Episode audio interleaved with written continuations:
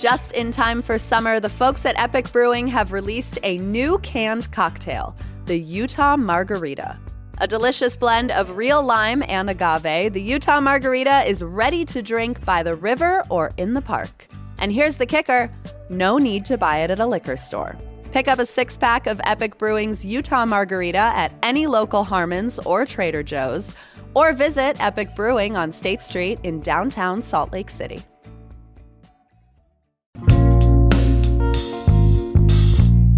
Here's what Salt Lake's talking about. Today is Giving Tuesday, the Tuesday after Thanksgiving that encourages us to make charitable gifts. After the excess of Black Friday and Cyber Monday, it's meant to be a bit of a consumerism palate cleanser. Now, in a past life, I was a nonprofit fundraiser, and I was good at it. I raised a lot of money. So, executive producer Emily Means is in the host chair, and I'm spilling the do's and don'ts of donating and how to make the most local impact with just five bucks. It's Tuesday, November 28th. I'm Ali Vallarta, and this is CityCast Salt Lake.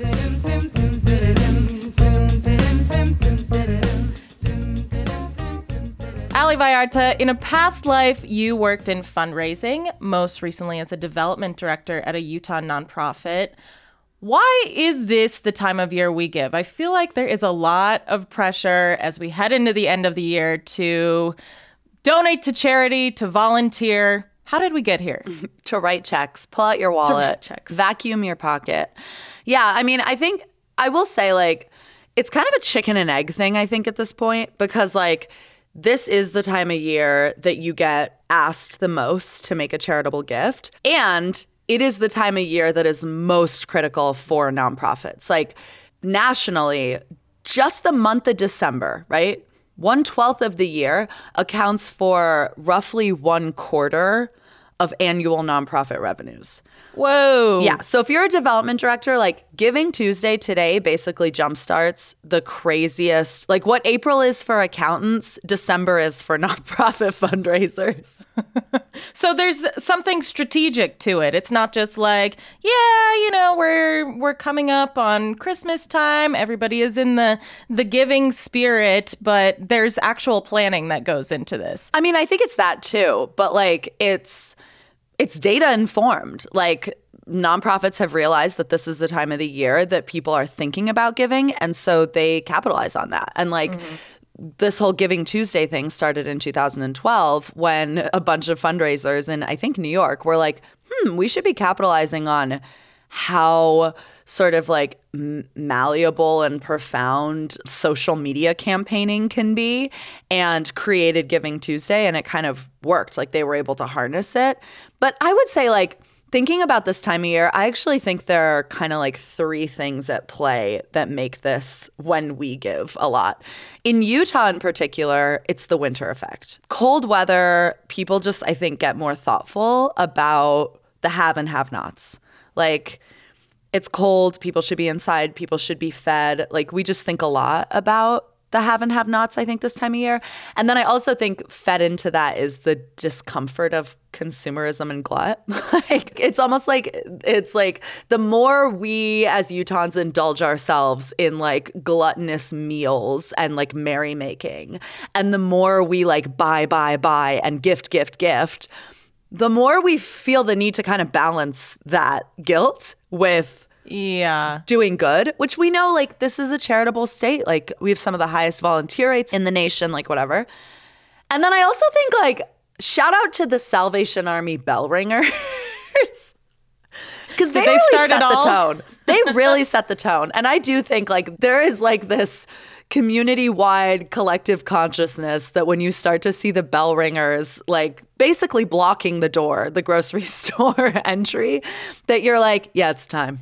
It's time. Yeah. And so this is when all of the development directors are also ringing their metaphorical bells and saying, okay, over here, give over here. yeah. In the form of like coming up with the most creative email campaign you can, which. Right takes a lot of thought. Mm-hmm. Well, Ali, it feels like food drives in particular are a really big giving push this season. I mean, I don't know how many local businesses have like huge cardboard boxes set up and, you know, people are throwing cans into them. You did a little bit of research to figure out what exactly the Utah Food Bank is looking for, what they need, what is and what isn't helpful. Yeah. I mean, it makes sense that we should be doing food drives, frankly, every single day in this city. We know that anywhere from 10 to 12% of our state is food insecure.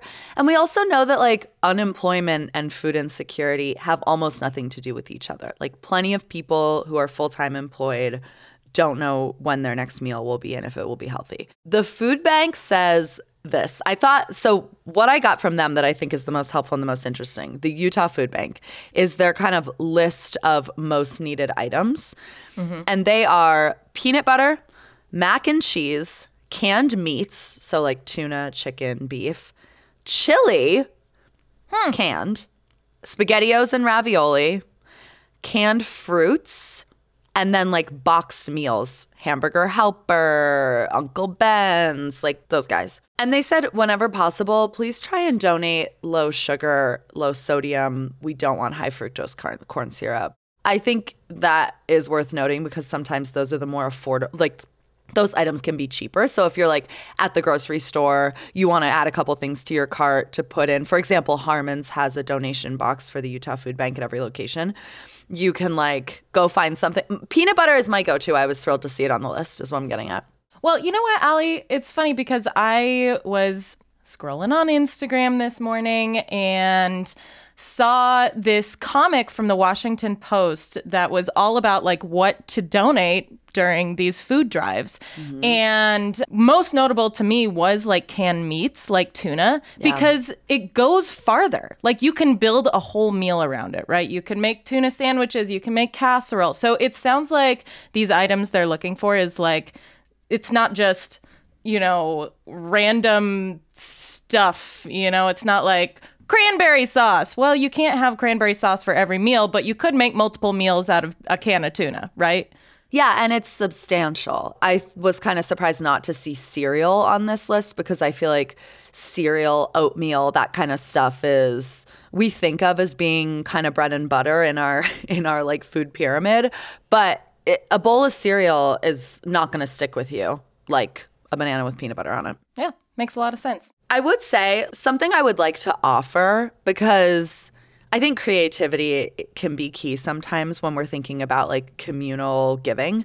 And I know the food bank is a popular choice and for good reason. Anywhere from 10 to 12% of Utahns are food insecure. But if you want to do kind of like a drive, either as part of a holiday party or with your friends or like at your workplace, I also would like to put forward the Utah Diaper Bank. Are you familiar with their work, Emily? No, I don't know. So, the Utah Diaper Bank, one of the things that I just really appreciate about them is they are like single issue. and I'm yeah, a sucker for that. you clear. know what I mean? Like a diaper drive, full stop. Diapers can be expensive. They are one of the biggest expenses for new parents like and can be one of the most difficult things to access.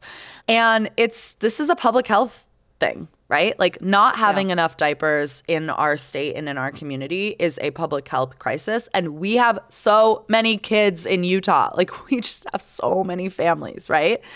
Um, so the utah diaper bank that is all they do and it's like so I think people also have such an easy time with like clear direction. Like I mm-hmm. notice sometimes when local businesses do like quote unquote drives, they almost give so many options that people are kind of overwhelmed.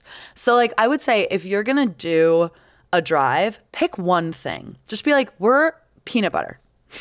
It's the peanut butter drive. It's the diaper drive. It's the tampon drive. And then it, I think it's easier to stick in people's minds. Um, and they know they know exactly what they need to do and what they need to get. Right. That's really good advice. And um, I'm glad that you provided another option because Utah is just absolutely flush with nonprofits, Ali. I was doing a little bit of digging to see how many we have in Salt Lake County, and there are nearly 5,000 nonprofit organizations, according to the Utah Nonprofit Association. How do we make good decisions when it comes to choosing which organizations to give to? There are just so many. Something I think about a lot, Emily, is that a couple weeks ago we had someone on from the UVU Center for Social Impact to talk about the Tim Ballard scandal and sort of the like rise and fall of Operation Underground Railroad. And one of the themes of that conversation was this idea of hero worship. And she said that like when she talks to her students about impactful giving or community impact, one of the things we should be really wary of is organizations that center around a charismatic individual. And so, like, feels very sage as we head into the season of giving to keep that in mind. Like, the hero worshipy sort of like bit of nonprofits is something we should be really wary of. Like, we should be suspicious. I will say, like, the sort of tried and true approach to figuring out how to give is to use charity navigators. So, like, um, there's, for example, ProPublica has a website and it kind of rates nonprofits. So it looks at, for a 501c3, which is a tax exempt organization, nonprofit organization, they are required to file a 990, which includes like salaries, like executive salaries, like what percentage of their resources are spent on programming versus overhead. Like all, it does some of this like comparing and contrasting. Um, and they like GuideStar is another one. Like they will basically rate and rank charities for you. Okay. If you want to give to a big organization and if a tax write off is important to you, those can be a useful resource for figuring out where to give. That said, I, in my soul, am a little bit opposed to them. because to these tools, you're opposed to these tools? Do it that, that have done the homework for us. Listen, the thing is, I just I think that like one of the things that I walked away from a career in nonprofit fundraising feeling very, very deeply in my bones is that we should just be giving small and hyper local whenever possible. And I mean, that also feels very in step with like the philosophy of CityCast Salt Lake, right?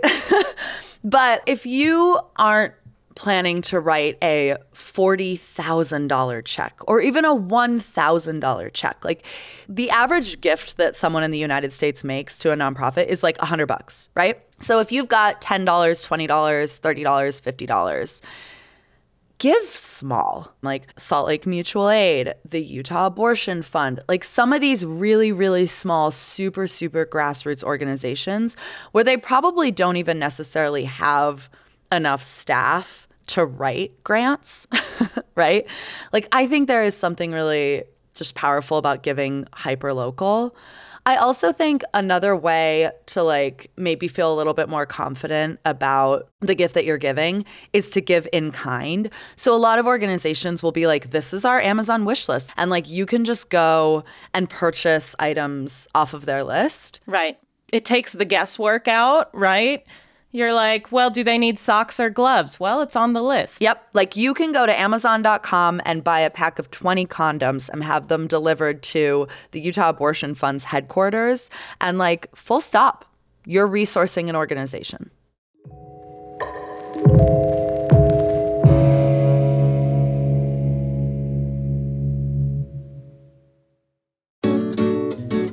The Living Traditions Festival is back in downtown Salt Lake City, May 17th through 19th. And this is when I come alive.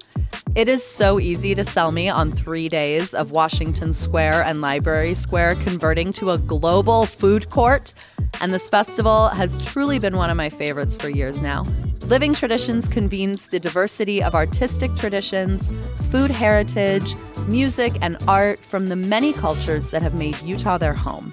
You can expect everything from live music and dance to hands on workshops, a little shopping, Sundance film screenings, and Bohemian Brewery. There is something for the whole family, and it's free entry.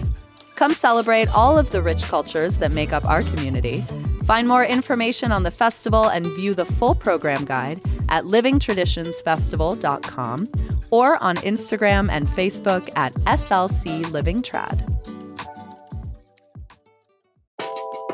We talk a lot on this show about our city's crown jewels.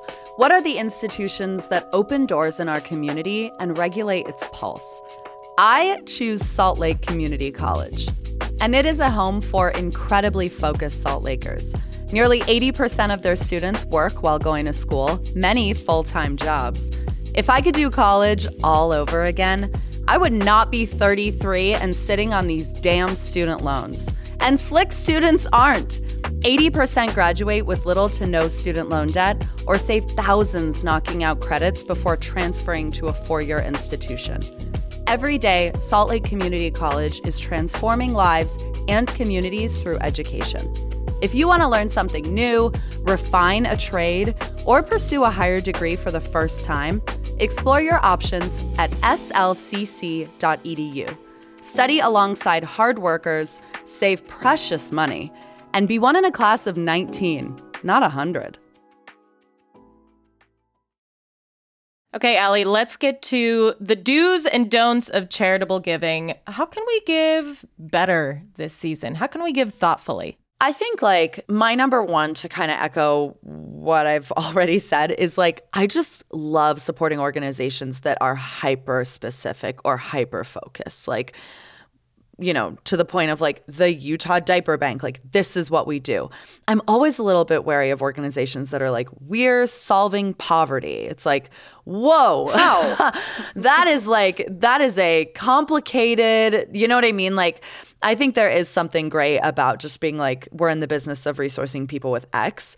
Um, but in terms of like the logistics of giving, man, if you want to make a fundraiser or development director's day, I would say one, use debit, not credit. Why? Just like any business, when you use a credit card, the seller or merchant has to pay a small fee. So often, ah. if you are giving on like a, you know, whether it's like an Act Blue or a GoFundMe or whatever, like using your debit card to give is going to save like maybe 1% to 2% for the nonprofit. Huh. So use debit. Uh, if you can payroll deduct, like that's awesome. And then the other big one, this is my favorite way to give, and this is how I give, is give small amounts monthly. I don't give on Giving Tuesday, and I don't get make year-end gifts. I give five, ten, or fifteen dollars a month to the organizations that are important to me and that I think are critical in our community. And I think of that as the most sustainable way to give. And so, like five, ten bucks a month, like I kind of don't even notice that it's going. And having been someone who has to plan the budget, it's so nice to yeah. be able to know that you know you're you're getting ten bucks a month from this person basically forever, as opposed to like this windfall in December and then in March you're like, oh god. Yeah. When's the next check so. coming in? But those one time donations are still helpful, right, Ali? Yeah. People should still give today if they Yes. If they feel like it. Give however you want. But maybe today set up a monthly donation. So maybe today, let today be your first five or ten dollars that you give. Um, the other thing I would say, and I know this like almost sounds ridiculous because again, like you and I, Emily, like we're not wealth, we're not the Lucille Bluths of the world, you know. We're we're the Marys and the Rhodas of the world. but like if you are, you know, we did this show I think a year ago now about why everyone should have a will if you are a young person, you don't necessarily have a family or anyone that you would bequeath your possessions or your finances to when you die, consider choosing a charity and putting them in your will. Like, I, my will leaves everything but my dog to a local nonprofit. Also, it takes the drama out of the family discussion too, right? Completely, it does. But it, yes, but also, like, if you don't have kids or whatever, like, anything could happen. And, like, I kind of just take stock in knowing that that's the plan. I like it. All right. So, those are the do's. What do we do that creates more work for these nonprofits? Because I have a feeling by the end of the year, they are scrambling, right? And, like, we're heading into the holidays, many of us, and maybe we want to just kind of coast the rest of the year. What should we not do when we're when we're giving charitably? Yeah. So I think the big one is ask for more than a receipt. Like at the end of the day, it's fun sometimes to get a swag item. We love our branded mugs or totes or whatever.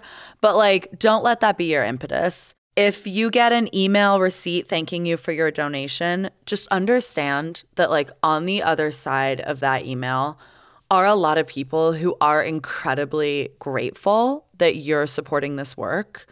They're probably undercompensated, overeducated and overworked, right? They're they're doing this because they care deeply.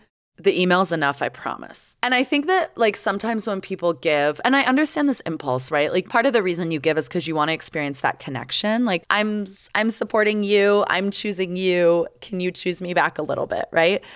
Just know that like Similar to us on our team, when we get a new member and we get a Slack notification and all our computers ding at the same time because be- someone became a member, like we jump for joy. Like there, that connection happens. But especially this time of year, the staff at these organizations are absolutely spent. And so you might just get an email receipt and that's enough.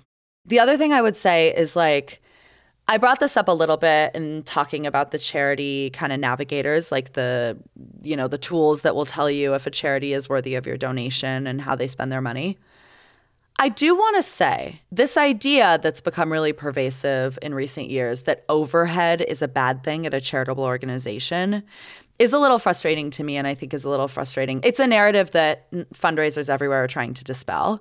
We need pens to run this organization. We need post it notes. We need paper. We need comfortable chairs for our staff to sit in when they work. Like, we need an office. Like, we need salaries. Like, we, you know what I mean? Like, it does cost a lot just for these organizations to exist.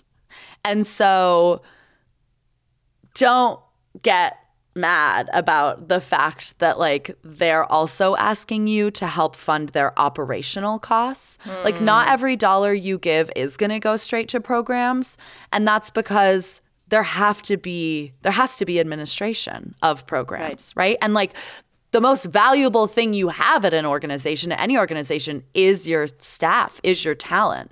They deserve raises, they deserve benefits, they deserve compensation don't get mad at an organization that it costs a lot of money to do this work. Get mad at the fact that we live we live in a state where there are people that are hungry even though we have a billion dollar surplus.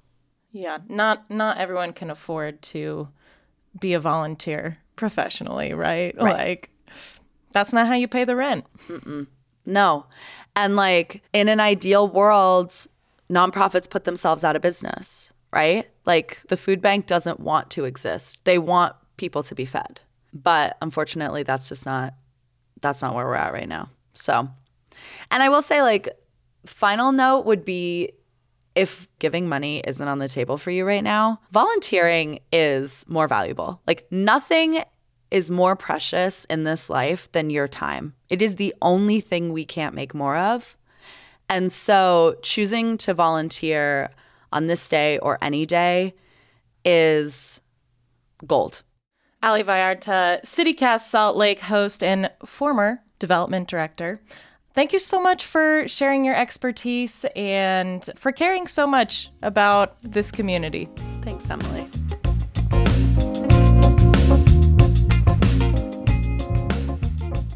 On the note of volunteering, if you want to take it all the way, I recommend doing the annual point in time count in January. It's the yearly census of all the unhoused people in our city, and the data collected helps determine how much federal funding we get for homeless services. Now, the Salt Lake Valley Coalition to End Homelessness is already taking volunteers for the count. It's happening January 25th through 27th from 4 to 6 a.m. each day. Yes, frankly, it is intense, but it is so important, and you can do it with friends. I will be there, and I put a link to the sign up sheet in the show notes. Think about it. That is all for us today here on CityCast Salt Lake. Thanks for listening. We will be back tomorrow morning with more from around this city. Bye.